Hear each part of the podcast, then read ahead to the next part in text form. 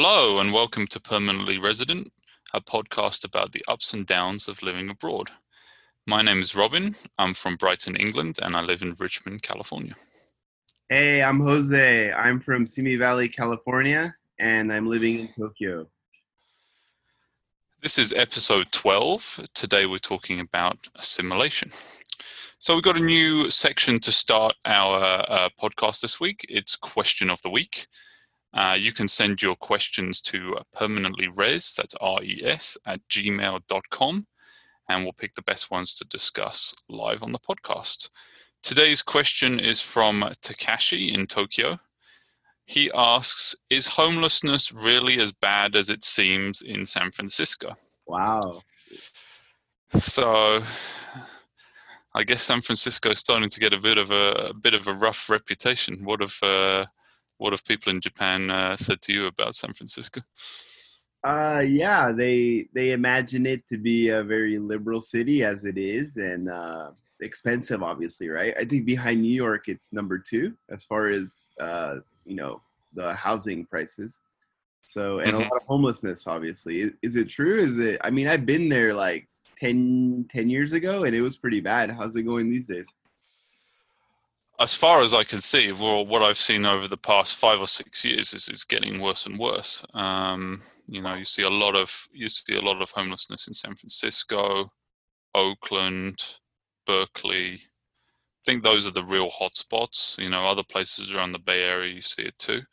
But I think it's just a question of you know becoming more and more unaffordable, mm-hmm. and so you know if someone you know loses their job mm-hmm. uh, and loses their apartment, it's it's so tough to get back uh, back on back into housing, you know, because it's just so ex- so expensive even to start with. You know, you got to pay mm-hmm. moving costs, and then you got to pay your deposit, and then you got to pay your first month's rent, sometimes last month's rent. Um, you know, you got to show your credit score. You got to look presentable.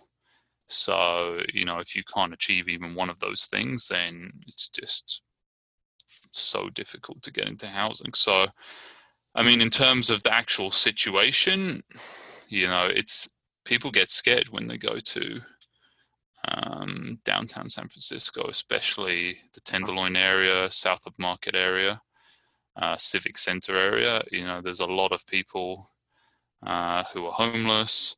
There's mm. a lot of addiction issues, um, abuse, and mental health issues and you know it's really it's really you know it's really tragic sometimes seeing that um. You get panhandled basically every time you go into san francisco at least once? Oh yeah i mean every time? multiple times multiple times. Wow. Um, it's really annoying to go into a city and get panhandled every time. I mean i don't think it's not that unusual you know i've lived in london before yeah. um, and it's pretty commonplace in London. I think what's just what's shocking about San Francisco is just that the problems are so visible. Mm-hmm. Um, I think in, in, other cities, you know, the same issues are there. You just don't see them directly when you're walking in down in the downtown area. Yeah. Um, so you just, you know, you see, you know, I've seen people shooting up you know, right in the street, um, in the middle of the day, or you know, taking a dump on the sidewalk at 2 p.m. in the afternoon. Um, so I think you know, if you're not prepared for that, mm-hmm. it's pretty shocking. I think you know, I've had I've had quite a I've I've worked a number of schools in San Francisco, and some people just arrive with no idea what's happening. You know, they think you know, San Francisco, California is just, uh, you know, bronze, blonde surfers and, Yeah. uh, cheeseburgers and uh, beaches, and that's about it. And then they get to their school in downtown downtown San Francisco, and they're in for a bit of a shock. What would you say? Like uh, you mentioned, obviously mental health and drug use. What what percentage of homelessness would you say that makes up? Oh As a- boy, I, I wouldn't I wouldn't want to guess. I think it Mhm. makes up a large percentage of the very visible homeless. yeah, yeah, But um, you know, I think you've just I think miscon- one misconception about it is that uh, you know all homeless people are are addicts or something. I think you've just got quite a lot of regular people who have who have lost their homes and uh, lost the ability to pay for a, a Yeah. decent place to live. So you've got just regular people out there. So I think that's Yeah. I think that gets lost a little bit with all the people, you know, the higher profile um, Mhm. incidents that happen with people who are mentally disturbed or Yeah. um, you know dying of overdoses on the streets, and that hides the you know regular people who've perhaps lost their jobs recently in uh, you know the retail sector or whatever it is, and they don't have any other option. Takeshi, bring bring change if you're going to San Francisco. It sounds like bring a lot of quarters. Yeah, or maybe maybe stay somewhere else. Right. So, uh, so thank you, Takashi, for the, for your question. Uh, if you do have a question, please uh, email in permanentlyres, R-E-S, at gmail.com, and uh, we'll discuss uh, one on each episode. So uh, let's move on a little bit and uh, focus on our main topic for today, which is assimilation.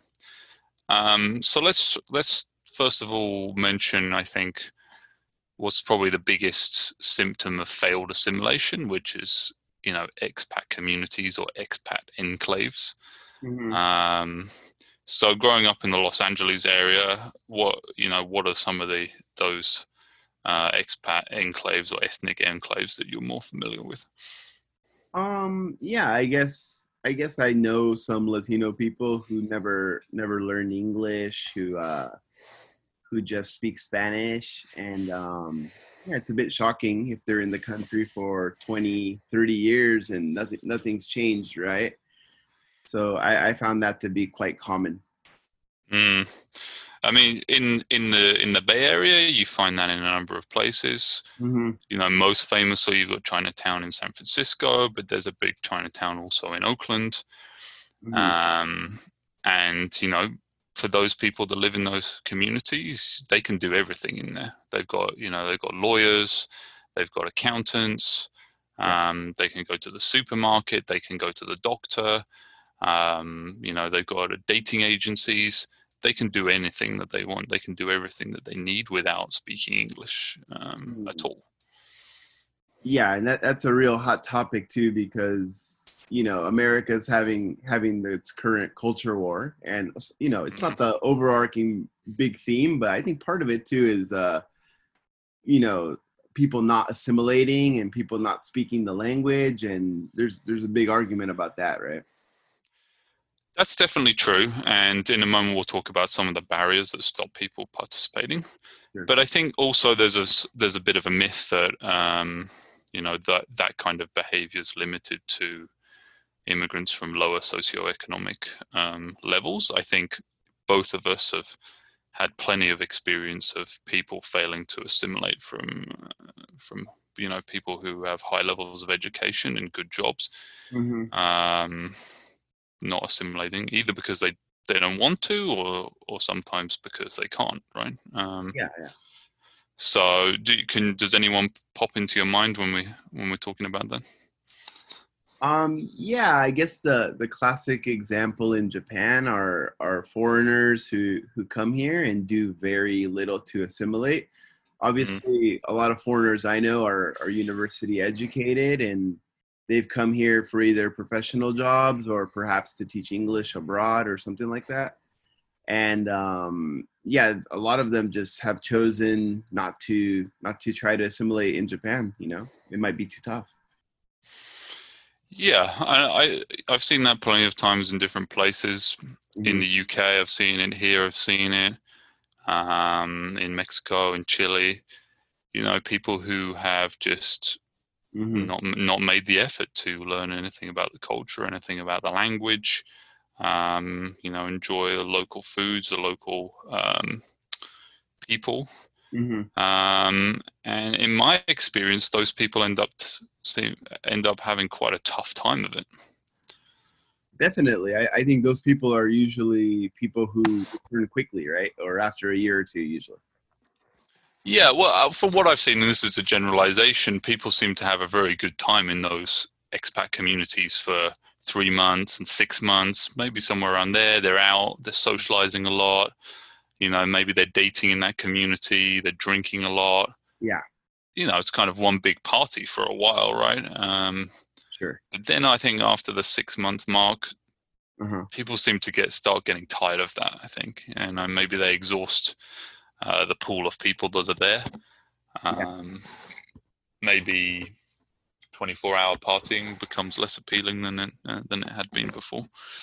Um, mm. But people seem to get a little bit burned out when they um, fail to make that effort to assimilate. Have you have you seen that? Um, yeah, I've definitely th- seen it. It's a common theme. Uh, you know, people who just st- stick within their community. As you mentioned, it's like really limited, right? it's not it's not a huge community. You're going to have a, a, limited amount of people you can interact with. And you know once once you burn through those people it's like where do you go from here? You go home kind of. That's that's the answer i think. Yeah. Well where do you find more people like that? Well you don't find them where you are right? You got to go back to your own country to find more people that are like-minded. Exactly. So so you know i think you know whether people have left their hometown maybe they've never left their hometowns or they've never left their countries or they've traveled extensively i think you know most people have encountered um, immigrants that have failed to failed to assimilate into their communities or countries. So let's let's talk about a few of the barriers that stop people doing that Sure. and maybe we can talk about our personal experiences a little bit. So okay. let's start off with the most obvious one. I think is that you know assimilation requires a lot of effort, right? Yeah, it requires a lot of effort. Um, there's there's a book like the cross cultural map. Um, you know, every every culture is somewhere on this cross cultural map, right? And and the further you need to make you know travel from you know one side of your your culture to you know another culture i think you know it's it's much tougher right? Like the us and japan there's quite a distance in that cultural map while england and the us there's still distance but it's maybe half as much right? So it really yeah. depends where you're going how much effort you need to exert and i think a barrier one big barrier is how far do you need to go do you need to do you need to go from you know all the way from one side to the other then mm-hmm. that's going to take a massive effort right yeah i think i don't think you need to go all the way to to be successful in fact i think sometimes sometimes people go too far um, one example that comes to mind is uh, I was when I was working in Chile, worked in a little town, and there was an American guy there, mm-hmm. Bryce. Bryce, Okay. Right. Um, you know, he was he was an all American boy, let's say.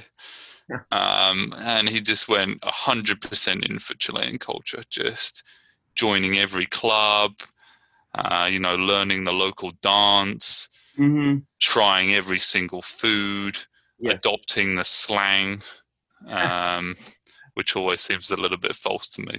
But he really went in and I think he, you know, I think he got a lot out of that. But I think some some of the people around him thought that was quite bizarre um, because it seemed a little bit forced. I think. Like which people? Like his his fellow Americans or fellow foreigners or or the local people? Uh, both, both. Okay. I think I think they the local people appreciated that he was making the effort. There's no doubt about that. Mm-hmm. But at the same time, it, it was almost like he was play acting, right? So it felt like he was adopting all of these things without really having any deeper cultural understanding of what they meant. Yeah, I, I get you. I get you. Yeah, sounds like if I if I was in Japan and I just started wearing like kimonos and exactly, yeah, at randomly at you know inappropriate times or something like that. So have, have you met any any American guys or, or girls that have gone native in Japan? Yeah, I mean, there's there's definitely two sides of that that spectrum. There's the people who just simply don't assimilate or don't make an effort, and those people are the ones that are here for you know three four years and they, they can't put together a, a sentence, and that's pretty bad. You should be able to put together a sentence. You should be able to start to understand the language. Um, and then there's the the people who are like deeply into Japanese culture, where they reject you know you know having foreign friends or Mm. they, uh, I don't know they they just want to surround themselves with only Japanese friends or Japanese culture and they're they're super into it right so there's there's two sides of it and I've seen I've seen all those people Mm. So I think one, you know, we Mhm. said that it, requ- you know, one huge barrier is it requires a lot of effort. You know, I think one side of that is it requires constant failure, especially when you're learning the language, which you know, it's that's tough to go through that constant failure and making those social faux pas and um, So so if we could stop here for a second and I could ask you like in Japan if you're if you're learning Japanese as an outsider Mhm. I think they they give you a lot of room for failure. Like no no one expects you to speak perfectly I think as a foreigner. But I wonder like in in the US if if we're a foreigner and we're speaking a bit broken English do you think it'd be much stricter or you know there'd be a different standard perhaps? Uh, I think i the situation here is a little bit complicated and it definitely depends uh-huh definitely depends where you go. Uh-huh. Um, I think on the one hand, if you you know if you're in San Francisco or you're in Oakland or San Jose or somewhere like that, Yeah. you know there are so many non-native speakers around all the time okay that people are normally fairly accommodating okay that's good and fairly flexible. Mm. Um, but you know, you don't have to go too far to to start to find people that aren't so experienced communicating and interacting with non-native speakers. Mm. And you know, it gets it can get a little bit trickier when you go to those places. Um, Mhm. generally, those are places that are more white um, and don't have such big immigrant communities. Um, so I think that you know those kind of places, perhaps people aren't very forgiving about it. Okay, okay. Personally, I, I found Japanese people to be really forgiving about my my Japanese, so it's been a real positive. And I've never been discouraged from using it for the fact that you know I make mistakes. Okay. Well, I'm sure. You know, I hmm my experience here has been a little bit different, obviously, but I think hmm I think you probably find that you know people might start losing patience with you here if you didn't speak English or you're using the wrong phrase, and you know there might be some eye rolling sometimes if you're in the wrong place. Wow, yeah, that and that can be really discouraging to someone. And I, I would applaud anyone who makes the effort to try to speak speak English and in the United States while you're whether you're visiting or you're a recent immigrant. I think I think that's a huge effort, and um, yeah, people should be more patient. Of course, yeah. Um, so I think another, you know, another point that we mentioned before that I think is quite interesting eh, about one of the barriers to about with assimilation is that Mhm. to a certain extent you have to leave your own culture behind, and in some cases even reject or partially reject your own culture in order to assimilate. yeah. Um, so, and I think sometimes that leads to a certain loss of identity and a feeling of alienation. And that's definitely something I went through um, maybe two or three years ago. Mm. Um, so, have you have you felt that you needed to reject any part of American culture to become "quote unquote" more Japanese? Um, not exactly reject, but I think I needed to set set it aside sometimes or get out of my my American mindset. Because if you're stuck in in your American mindset, I think you're going to get frustrated, right? If you if you have the mindset where like, well, in America we do this, or why don't you just do this? Like, hmm I think if you start thinking that way, you're you're gonna run up against a wall a lot of the time, especially here in Japan, which is a rigid society. hmm So I I try to understand, but I've definitely been guilty of uh, trying of seeing things from the lens of, of an American, and I've been frustrated. I've I've come up against that, but I, I have to definitely check myself and find the balance. For example, um, I think I think one example is uh, the way you deal with people. Here, the way you deal with people is is a bit indirect. It's a bit passive, right? Hmm I've wanted to be a bit more forceful sometimes, and uh, but you know, it, it won't exactly get you what you want if you are forceful, right? So there's there's this there's this uh, I guess I could bring Akari into this because usually when I'm with her, I ask her to translate, right? hmm and uh, because uh, you know I want to get something or I want to do something or achieve some task or do some errand, right? Yeah. And she'll come up against a wall culturally, and you know she'll tell me no, they can't do it, or it can't be done, or or or I don't know. It could just be something, and it, for me, it'll seem like totally illogical. Like no, this isn't right. They could do it. They just you know what's going on and I'll, I'll definitely want to push the situation, right? Because you know, I think Americans are a bit forceful in in thinking like if I just you know apply pressure, if I apply my personality, I can get my result, right? But that's that's not always the case in Japan, and I I think those are those are the times I get frustrated. That makes a lot of sense. Yeah. So you feel like you want it to be like America, and it's and it's not. I want people to have the same uh, American uh, mindset or you know adhere to my logic, which is an American logic, but it is in America. That's the problem. Yeah. Well, let, let me, um, this is one I just thought of that I think Okay. is in, is interesting because I feel like I have lost my identity partially in that way, and I have changed in that way. But in this case, it's for the better. So, you know, one big difference between the culture in California, especially and the, in the UK, is that high levels of, of enthusiasm are expected here. Um, whether you're meeting a friend or you're dating or you're going for a job interview or you know you meet someone you meet an acquaintance in the street hmm you need to be enthusiastic.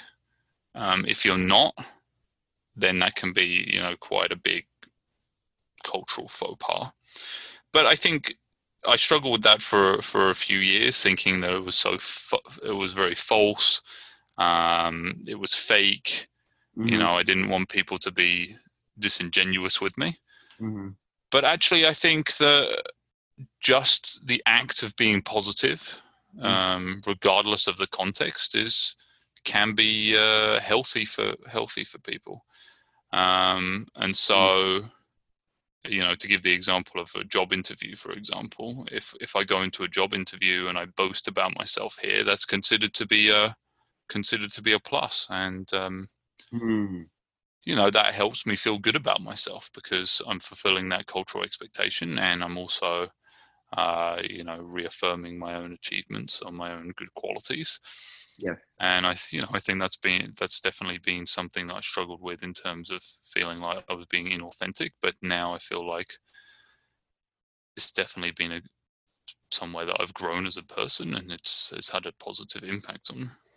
yeah yeah if you if you you know speak well about yourself i guess it's seen as confidence or you know people say oh man that's good leadership or Mhm. positive energy but like yeah if you do that in japan it's seen as arrogance and it's seen as uh, someone who perhaps their personality is not the type that you would want to hire right? It's like oh he's not a team player. He's he's really talking about himself. So yeah it's a big difference So let's mention one final barrier before we kind of come to some conclusions. Um, and I think this is one that probably uh, afflicts you much more than it does me. Um, it definitely, it definitely does.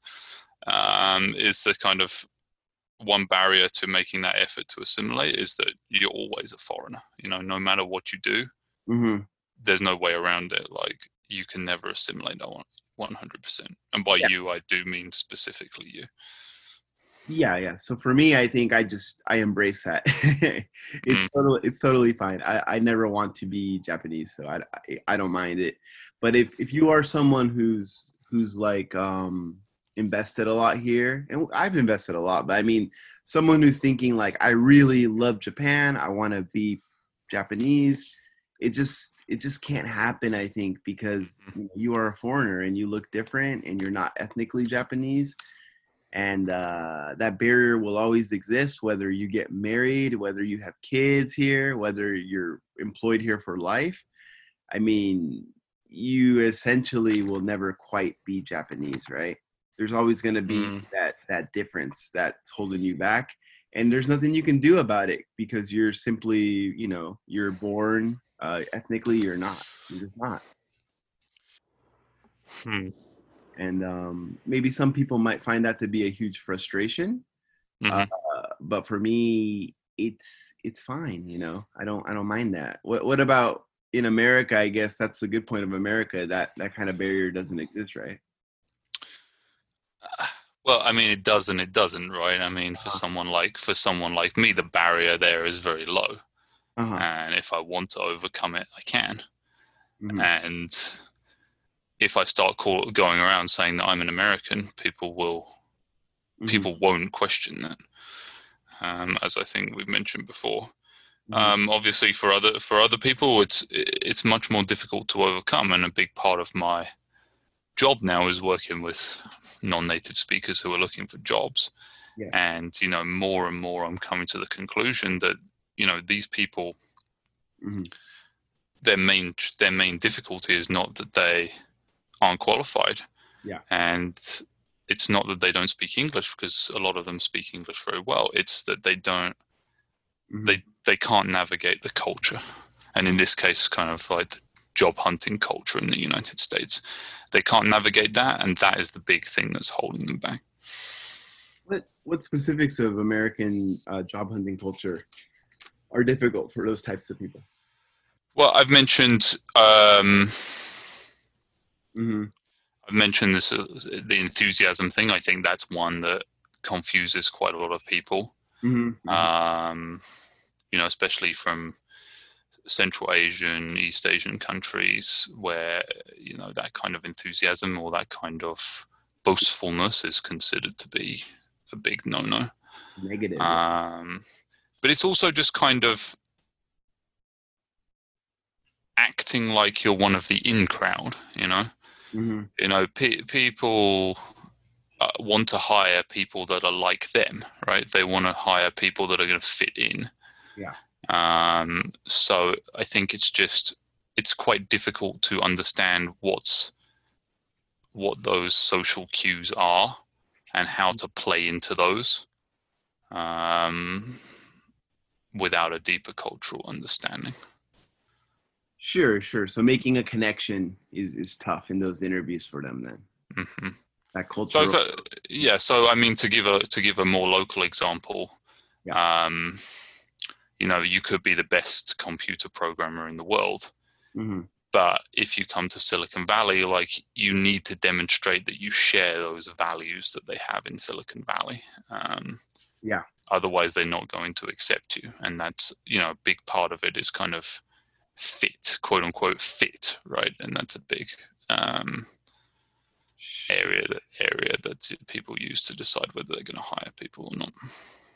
yeah that that cultural company culture fit yeah is very important Um, so let's wrap things up with a few con- conclusions then, and you know maybe what after we've been in you know a couple of different countries and spend a significant amount of time there, yes what what rewards we've seen, what benefits we've seen from you know overcoming or partially overcoming some of the barriers that we've mentioned.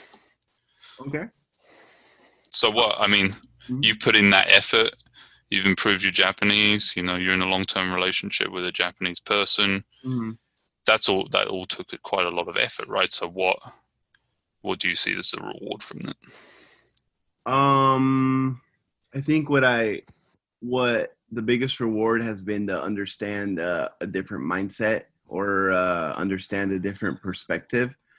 So it's allowed me to blend my previous mindset and perspective to to come up with this totally new new kind of hybrid, I guess, uh, mindset on life and uh, yeah, and I think that's been really invaluable valuable to me because I think anyone who just has you know one one cultural perspective or one mindset yeah i think you're doing yourself a disservice. So it's it's good to see things from multiple point of views. And that's for me that's been huge. How about for you? I think i was going to say something similar in that spending time with and developing relationships with people from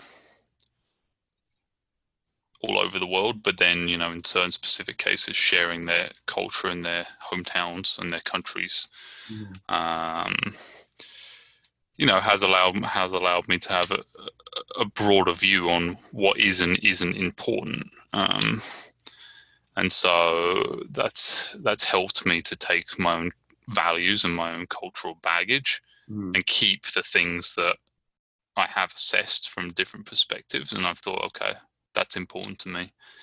Um, that's enjoyable. That's a good value, and keep those and emphasize those. And then at the same time, discard or let go of those things that you know boxed me in or have um, you know made made me judge myself in a, in a negative way, uh, just because that's a part of of British culture in in my case. So it's allowed me to examine those things and you know decide that they're they're not important to me anymore. So which British value have you really uh, held on to quite strongly? Even though um,